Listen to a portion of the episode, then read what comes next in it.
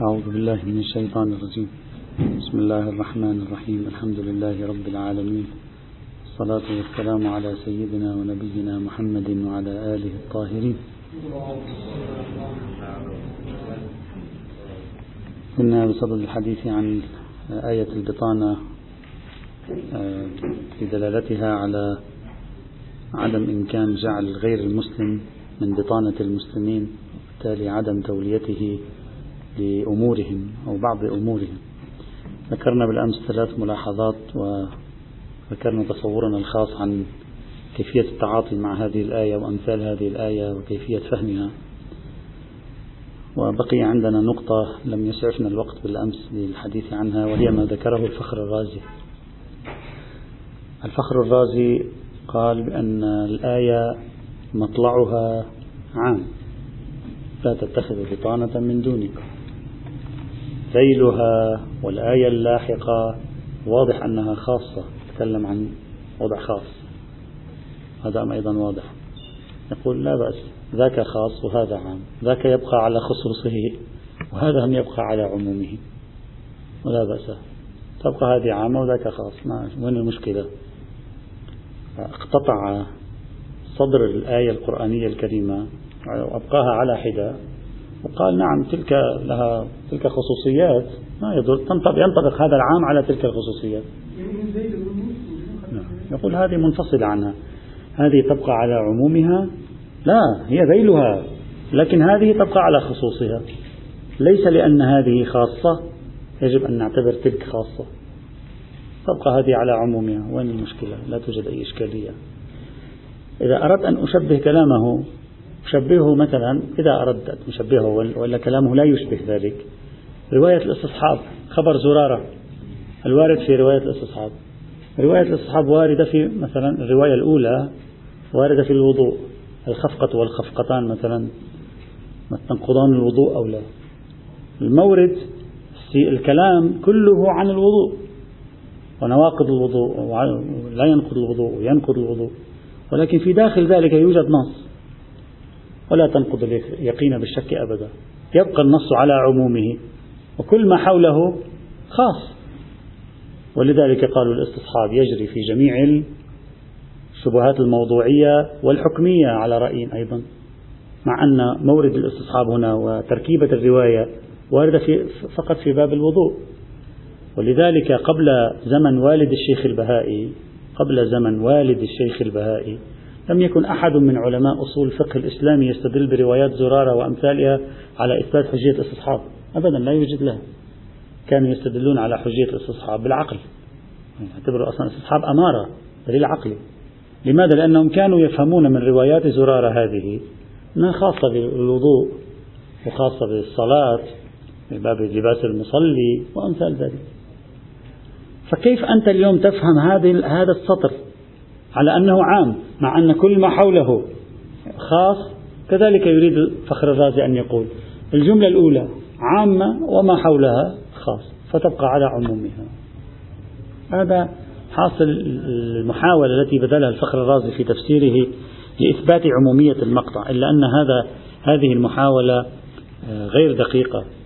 والسبب في ذلك نحن في روايات الاستصحاب إنما قالوا بأن هذه الجملة تؤخذ بنحو العموم رغم أن السياق برمته فيه خصوصيات موردية واضحة وهي الوضوء أو لباس المصلي.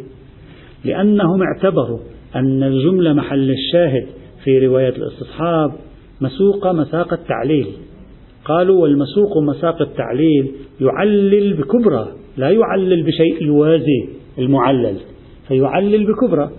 فمن انطلاقا من ذهنية التعليل بكبرى افترضوا أن هذا المقطع أن هذه الجملة ولا تنقض اليقين بالشك أبدا كلية وأن هذا مورد لها.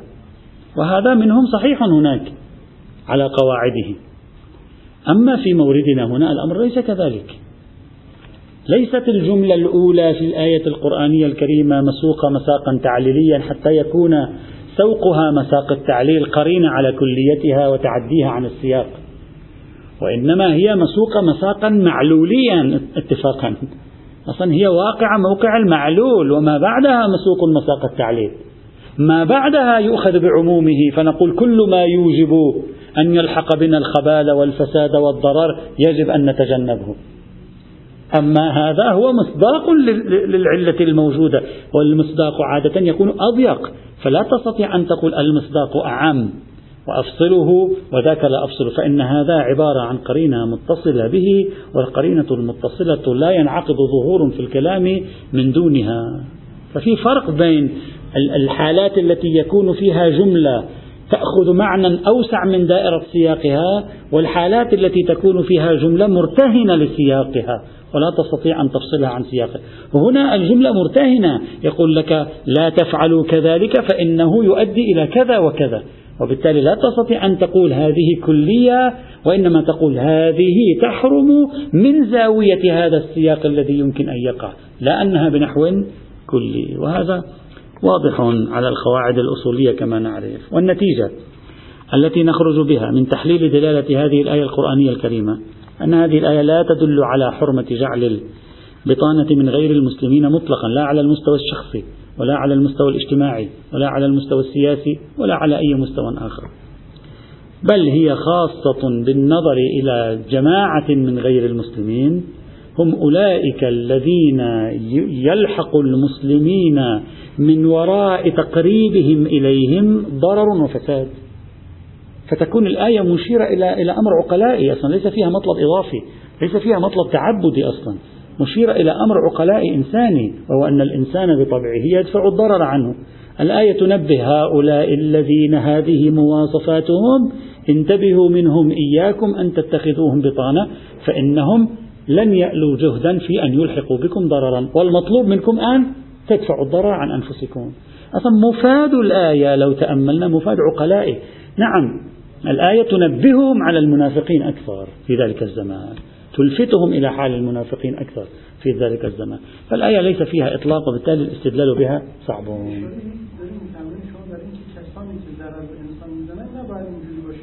بكم؟ نعم.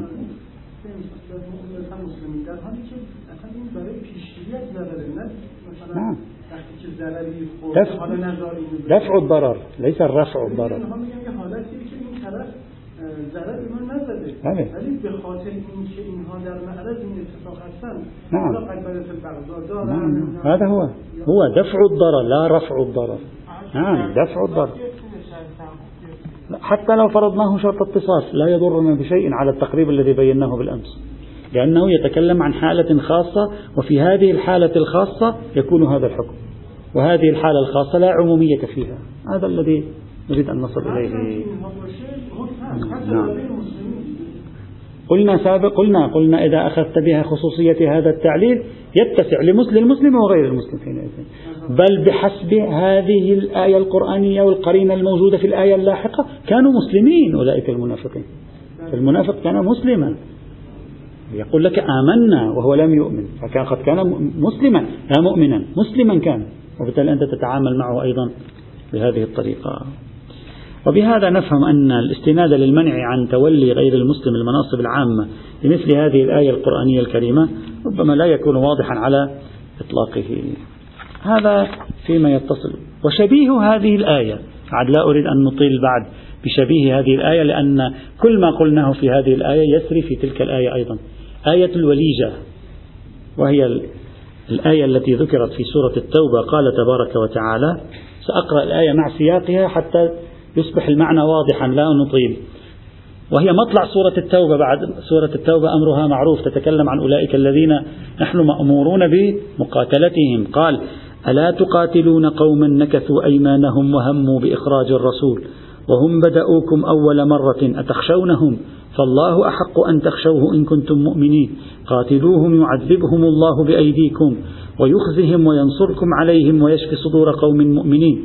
ويذهب غيظ قلوبهم ويتوب, ويتوب الله على من يشاء والله عليم حكيم. أم حسبتم أن تتركوا ولما يعلم الله الذين جاهدوا منكم ولم يتخذوا من دون الله ولا رسوله ولا المؤمنين وليجا؟ والله خبير بما تعملون. يعني أظننتم أن تتركوا دون اختبار ولا تقعوا في اختبار حتى يعلم الله أولئك المؤمنين الحقيقيين منكم الذين لا يتخذون غير الله وغير رسول الله وغير المؤمنين وليجا يعني بطانة. من هم المؤمنون الحقيقيون الذين يختبر المؤمن اختبارا كي يظهروا؟ هم أولئك الذين جاهدوا ولم يتخذوا من دون الله ولا رسوله ولا المؤمنين وليجا فقد تقول إن هذا معناه حرمة أخذ الوليجة حرمة اتخاذ الوليجة. الوليجة يعني البطانة. خواص الرجل وليجته الشخص الذي يلتصق به الإنسان الوليجة. فقد تقول تدل هذه على حرمة اتخاذ الوليجة. إذا لم تكن هذه الوليجة هي الله هي الرسول وهي, وهي المؤمنين وهي المؤمنون. بينما السياق الذي قرأناه الآن عمن يتكلم؟ يتكلم في سياق الحرب ويتكلم الذين جاهدوا ويتكلم في سياق المقاتلة. إذا الحالة التي تتكلم عنها الآية هي حالة وجود القوم المؤمنين في مقابل أولئك القوم الكافرين الذين يقعون في محاربة مع المؤمنين. والله يقول إننا سوف نعرف إخلاصكم بجهادكم وعدم اتخاذكم الوليجة من غير الله والمؤمنين. وفي ظل هذا السياق ماذا يكون المعنى؟ يعني لا تفتحوا طريقا على غير المؤمنين من أولئك الذين يقاتلونكم ونأمركم الآن بمقاتلتهم فتخونوا الله وتخونوا الأمانة التي حملتموها. وهذه نفس الآيات التي إذا تذكرون قلنا سابقا بأن بعض المؤمنين كانوا يفتحون علاقات مع بعض اليهود تارة ومع بعض المشركين أخرى على أساس أن يرتبوا أوضاعهم. الآية في نفس السياق. تقول أنتم في موقع حرب مع هذه الجماعة. لا يجوز لكم أن تقوموا باتخاذ وليجة من غيركم. الوليجة تكون منكم فإنكم لو اتخذتم الوليجة من غيركم وأنتم في موقع الجهاد لحقكم الضرر. يتوقع أن يلحقكم الضرر في مثل هذا ففي ظل هذا السياق ليست الآيات ناظرة إلى ما هو خارج إطار المواجهة والجهاد والقتال. خارج إطار وجود أمة مؤمنة في حال صراع مع أمة كافرة وتخشى على مصالحها. هذا هو السياق. وبالتالي نقتصر على دلالة هذا السياق. وإلا لو شخص أراد أن يلتزم بإطلاق هذه الآية القرآنية الكريمة فلا يجوز نكاح غير المسلم المؤمنة. لا يجوز نكاح غير المؤمنة. ولا يجوز اتخاذ غير المؤمن عبدا أو أمة. لأن هذا وليجة سيصبح. يعني مقررا منك من خواصك سوف يكون مثلا حينئذ. أو اتخاذ الطبيب من غير المسلمين. وإلى آخر إلى ما شاء الله. فليست الآية ناظرة إلى شيء من هذا القبيل. فإذا هذه الآية سياقها وحالها نفس السياق الموجود في الآية التي كنا بصدد حالة الأمة المسلمة التي هي في طور المواجهة. في هذا الطور لا يجوز لك أن تتخذ وليجة من غير المؤمنين. هذا هو السياق. هذا هو المستند الأول الذي يمكن أن يستند إليه لإثبات حرمة آه، تولي غير المؤمنين شيئا من شؤون المسلمين.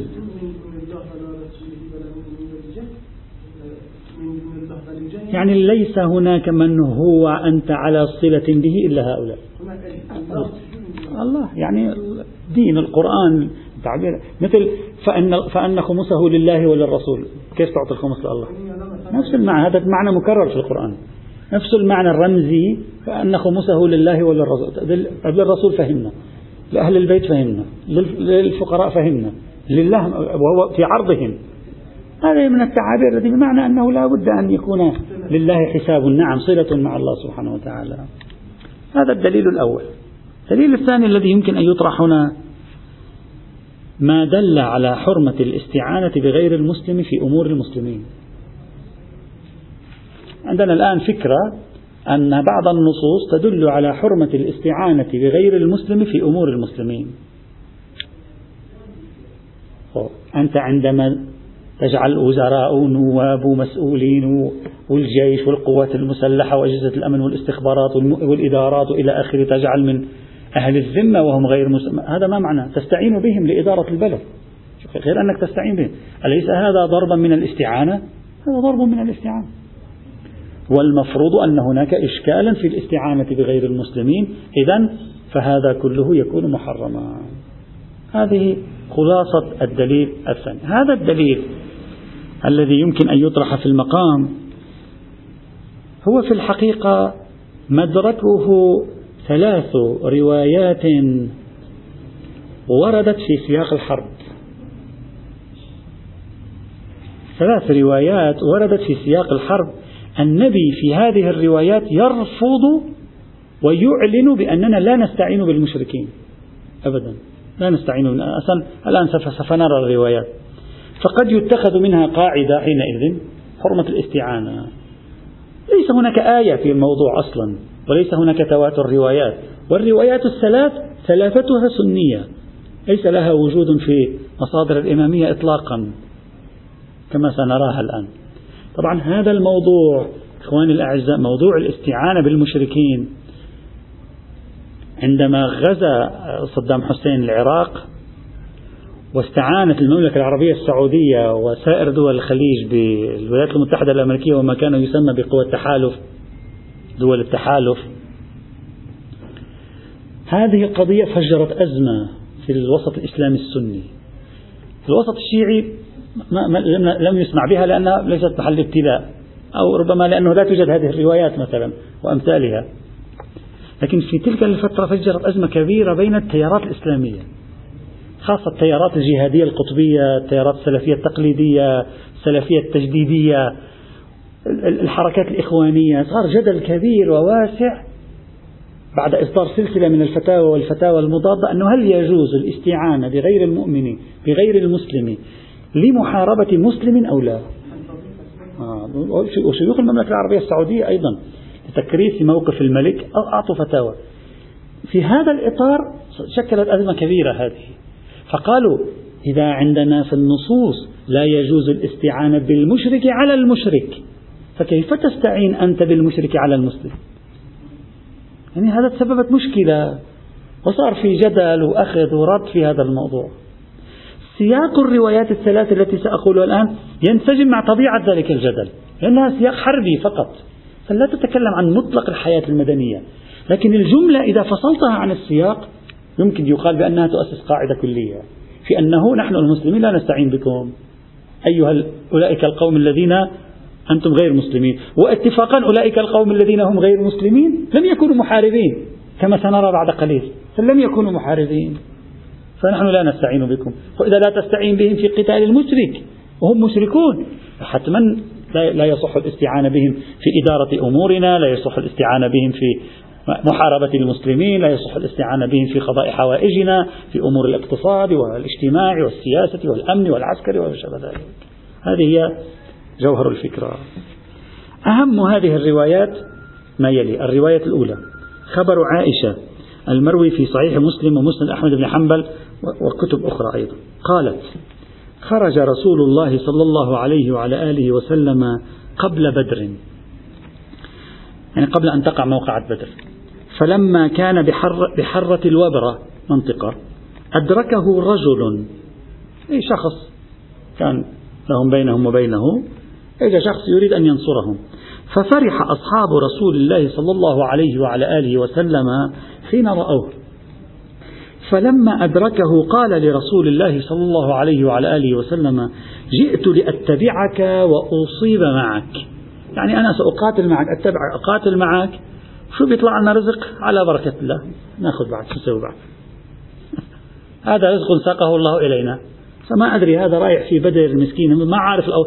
هذا يبدو قارئ فاشل للأوضاع السياسية والعسكرية.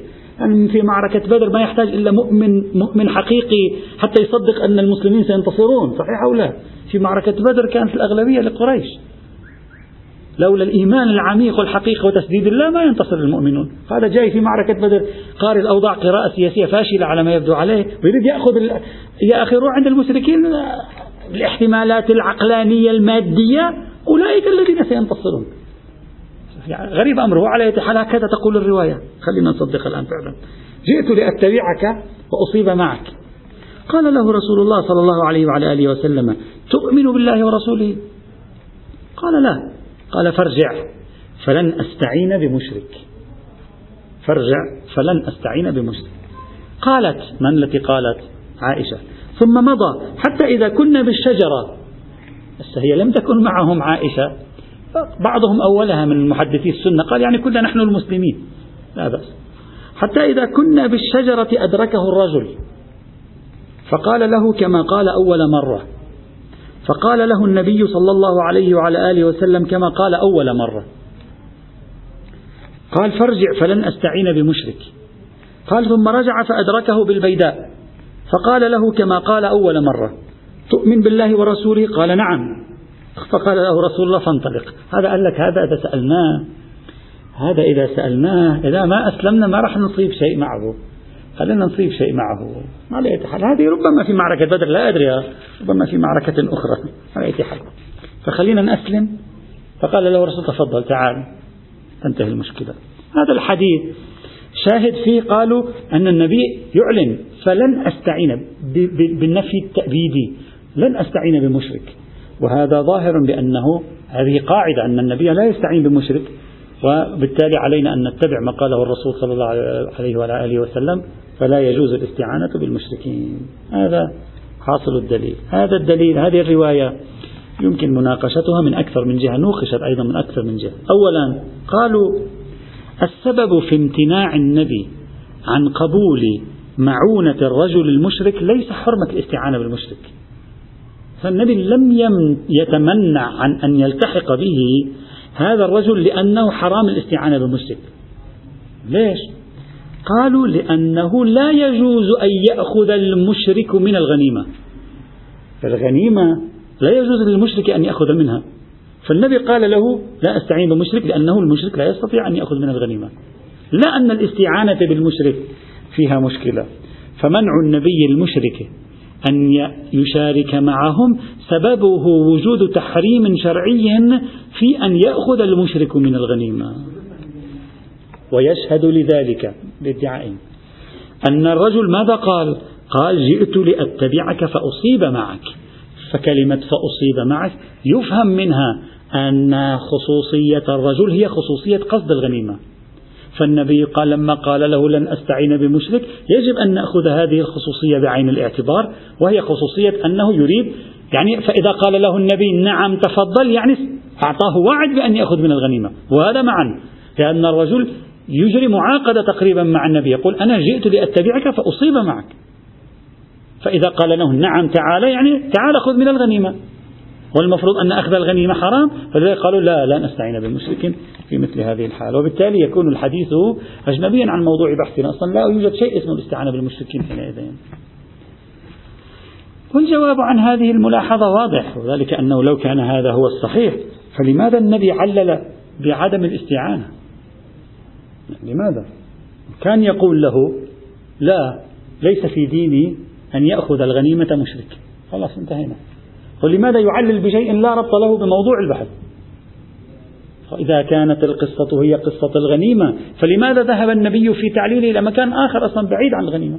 بل أعطى قاعدة لن أستعين بالمشرك فهذا الحمل لهذه الرواية في مثل هذه الحال يبدو خلاف الظاهر عرفان هذا أولا ثانيا ما ذكره الإمام الشافعي. الشافعي قال ونقل عنه الشافعية فيما بعد أيضا. قال النبي ردها الآن أنت شوف مولانا عندما يتورط فقيه في حديث ويصبح أمر الحديث يعني صعبا عليه ماذا, ماذا, ماذا يبتكر أحيانا من حلوله الآن أنت لاحظ معي ابتكارات الحلول عادة كيف تكون؟ الشافعي أراد يبتكر حل. قال هذه الرواية إنما النبي صلى الله عليه وآله وسلم فعل ذلك يعني بتعبيرنا اليوم أشبه بالسيناريو. النبي تفرس في وجه هذا الرجل أنه ممكن أن يسلم. فسوى عليه ضغط. قال له لا ما نعطيك من الغنيمة إلا أن يعني ما نشركك معنا إلا أن تكون مسلما. ثم ما فعل الرجل. ثم في المرة الثانية أيضا النبي سوى عليه ضغط. فكأنه تفرس في وجهه يريد الغنيمة بأي ثمن. قال هذا الغنيمة أريدها أريدها. إذا فيها إسلام يا أخي أسلم بس خلينا نأخذ الغنيمة.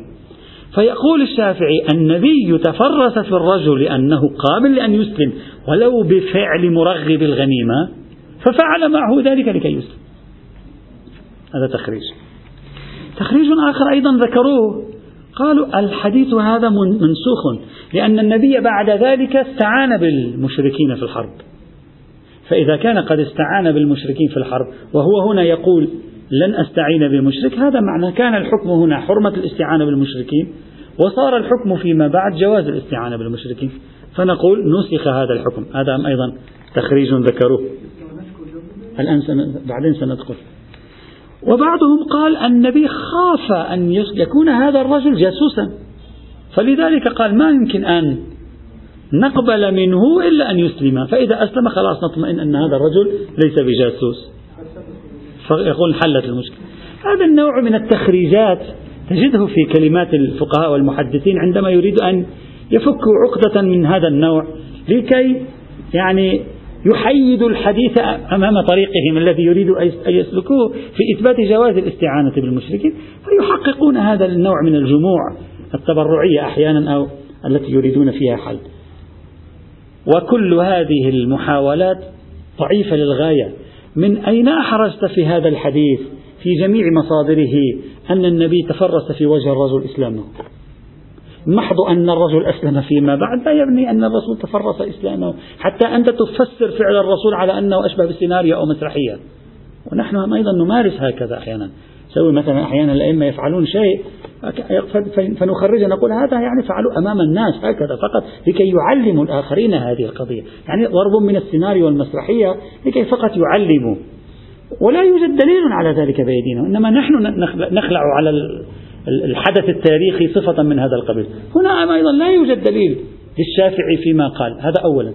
بل أما ما قالوه في أن النبي فيما بعد والله حارب أو لم يحارب هذا يحتاج إلى جمع سوف نتكلم عنه إن شاء الله تعالى آه، فيما بعد سنتكلم عنه. بل أما التخريج الثالث فهو غريب. يعني هل النبي اطمأن إلى أن الرجل لم يعد جاسوسا عندما قال له أسلمت؟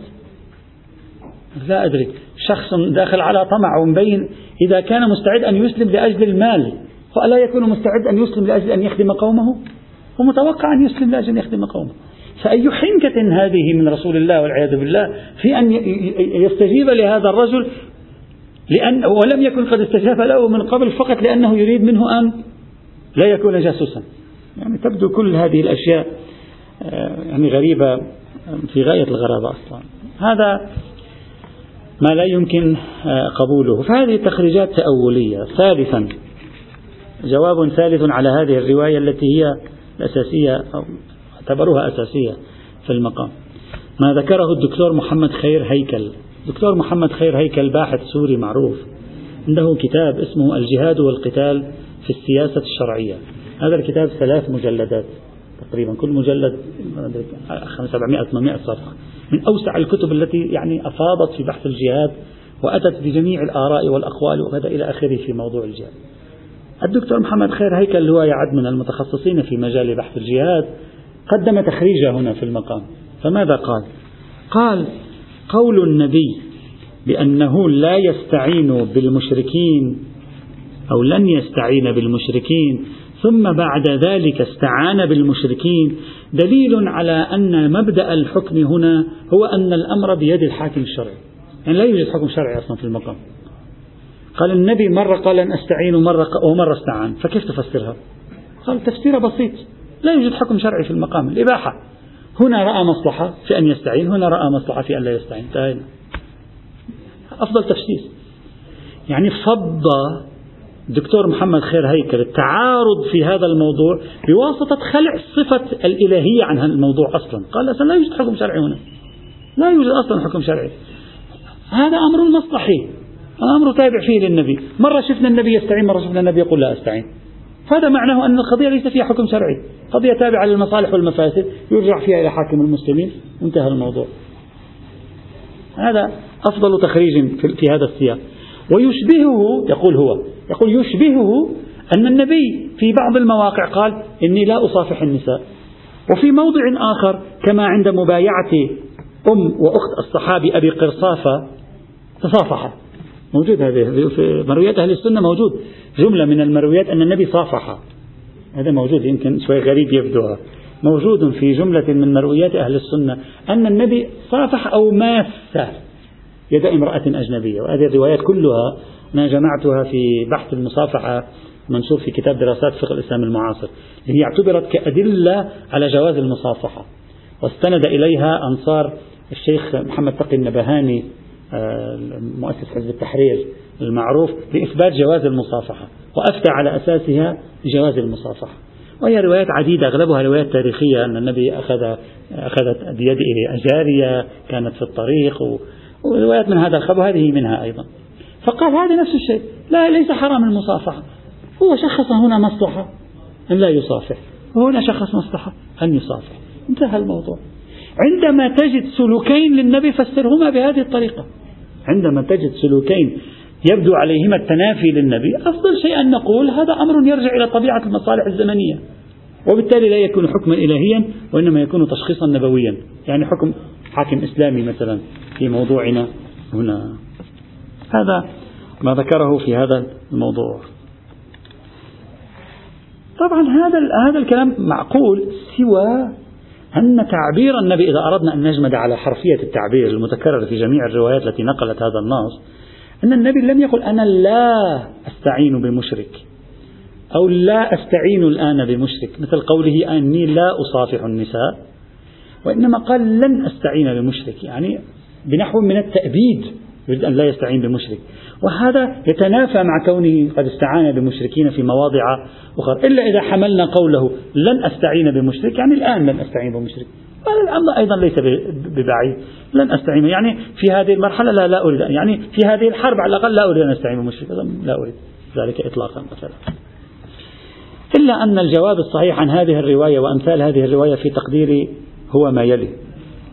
أن نقول إن الرسول صلى الله عليه وعلى آله وسلم لم يقل إن الاستعانة بالمشرك حرام. لا يوجد في الرواية كلمة حرام. وإنما قال لن أستعين ينسب إلى نفسه لن أستعين بمشرك هو يقول أنا لن أستعين بمشرك من أين نعرف أنه إذا قال النبي أنا لن أستعين بمشرك يعني الاستعانة بالمشرك حرام؟ كيف تعرف؟ يلا الآن. كيف نعرف أنه أستعين؟ هو أنا لن أستعين بمشرك قل لن أستعين بمشرك. قد يكون بنحو الحرمة لن أستعين بمشرك لأنها مكروه. وبالتالي نتبع النبي في ذلك لا بنحو التحريم. أنت وجه الفعل لا تعرفه. أنت وجه الفعل لا تعرفه. في التأسي في السنة النبوية يجب أن تدرك وجه الفعل. فلعله قال أنا لن أستعين بمشرك. إما لأن هذا أمر حرام في أصل الشرع. إما لأن هذا أمر مكروه في أصل الشرع. إما لأن هذا أمر مرجوح أصلا. لا ينبغي أن يفعل.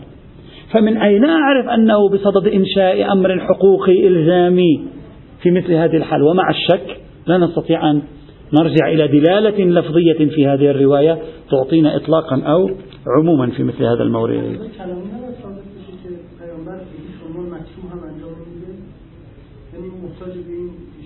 هو يقول لن أستعين بمشرك.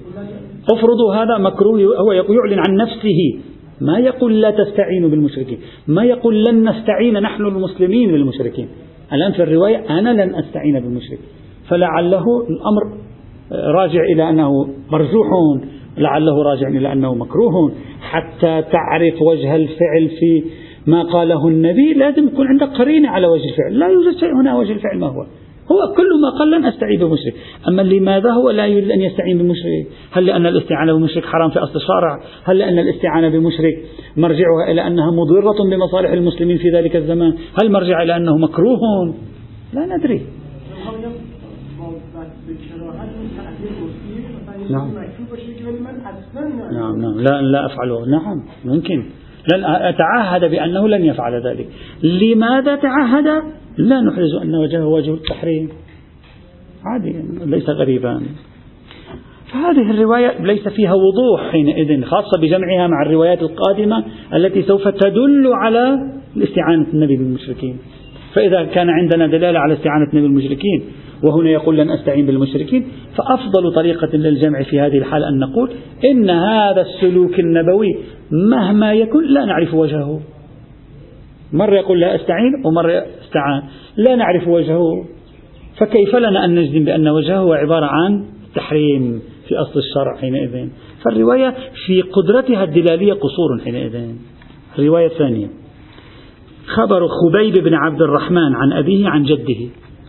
قال خرج رسول الله في بعض غزواته فأتيته أنا ورجل قبل أن أسلم فقلنا إنا نستحي أن يشهد قومنا مشهدا ولا نشهد فقال أأسلمتما؟ قلنا لا قال فإنا لا نستعين بالمشركين على المشركين فإنا لا نستعين بالمشركين على المشركين لم ينسبها إلى نفسه وإنما نسبها إلى جماعة المسلمين فإنا لا نستعين بالمشركين على المشركين. هذه الرواية حالها حال سابقتها. طبعا لا يوجد لفظ تأبيد فيها مثل كلمة لن وخصوصيتها الإضافية أن فيها نسبة كأن فيها نسبة إلى المسلمين وليس نسبة إلى شخص النبي صلى الله عليه وعلى آله وسلم. طيب. الوارد في بعض المصادر الرجالية أن خبيبا الجد شهد بدرا. طيب. وهذا يقول شهد بدرا. وهذه الرواية ما كان مسلم. والنبي قال له نحن لا نستعين. قبل بدر كان في حرب يعني؟ قبل بدر كان في حرب حتى يعني متى حصلت هذه؟ إذا في بدر ما كان مسلم. إذا قبل بدر لا يوجد حرب. هذا متى الجد الجد هذا متى حصلت معه هذه الواقعة؟ وبالتالي في النفس شيء من صحة هذه الواقعة. على هذه الحال. إذا صح أنه كان قد شهد بدرا على ما نقل ابن حجر في كتاب الإصابة. ولكن من الممكن أن نساعد على تخريج هذا الموقف أن نقول أسلم في, في, في, في هذه الواقعة. يعني الرواية حينئذ تكون ناقصة ويكون بعد هذا الحوار قد أسلم وشهد بدرا. إذا واحد حلل التنافي الموجود بين ما ذكره ابن حجر في الإصابة من أن الرجل شهد بدرا يعني كان مسلما ومن أن هذه الرواية تتحدث عن أنه ما كان مسلما. إذا جمعناها بهذه الطريقة تنحل الإشكالية في دلالة هذه الرواية حينئذ. هذه رواية ثانية. الرواية الثالثة والأخيرة خبر أبي حميد الساعدي. قال خرج رسول الله صلى الله عليه وعلى آله وسلم حتى إذا كان خلف ثنية الوداع فإذا كتيبة مجموعة. فقال من هؤلاء؟ قالوا بني بنو قينقاع. وهم رهط عبد الله بن سلام. قال وأسلموا؟ قالوا لا بل هم على دينهم. قال قولوا لهم فليرجعوا فإنا لا نستعين بالمشركين. لم يقل في أي غزوة. لكن بنو قينقاع من اليهود. نعم. قال فليرجعوا فإنا لا نستعين بالمشركين. أيضا نفس الرواية حالها حال الرواية السابقة. ولكن اللطيف في هذه الرواية أنه عبر لا نستعين بالمشركين في حق بني القينقاع وهم يهود. وهذا التعبير غير مألوف. فإن اليهود ليسوا بمشركين. يعني ليس. وإذا كان هذا التعبير مقبولا فمعنى ذلك أن كلمة المشركين الواردة في الرواية الأولى والثانية لا تجعل الحكم خاصا بالمشركين فلا يشمل أهل الكتاب. بل يمكن أن يكون معمما حينئذ لأهل الكتاب ولغيرهم بقرينة وحدة التعبير الموجود في, في الروايات الثلاث آه، في مثل هذه الحال. والله العالم. هذا هو مهم الروايات الموجودة في المقام. ثلاث روايات فقط. هذه هي. وهي نصوص أحادية لم نعثر على نسبة لها في مصادر الإمامية إطلاقا إنما النصوص كلها عبارة عن آه، نصوص سنية إلا أن مشكلة هذه الروايات أنه يعارضها مجموعة من الروايات أيضا بحجمها تقريبا تدل على عكس ما تدل عليه هذه الروايات. أن النبي استعان بالمشركين وأن النبي في بعض الحروب والغزوات وبعض أعماله ما كان عنده مشكلة أن يستعين بغير المسلمين. وبالتالي حاصل ضم الروايات مع بعضها إما سقوط هذه الروايات جميعا أو القول إن القضية ليس فيها تحريم أصلا. يعني ليست بمقتضى كون هذه الروايات أحادية. الآن سنذكرها؟ سنذكرها. ثلاث أربع روايات سوف نذكرها في أن النبي قيل بأن بأنها تدل على الاستعانة بغير المسلمين وفي الحروب أيضا. وبالتالي لا بد من وجه جمع بين هذه الروايات والرواية السابقة إما نحمل على الكراهة أو نحمل على الحكم الحاكم أو نحمل على آه، أن هذه الروايات حينئذ بمعارضتها لتلك الروايات نفقد الوثوق بصدورها في مثل هذه الحال. إذا كانت لوحدها توجب وثوقا بالصدور وهي روايات أحادية إن شاء الله الروايات المعارضة. والحمد لله رب العالمين.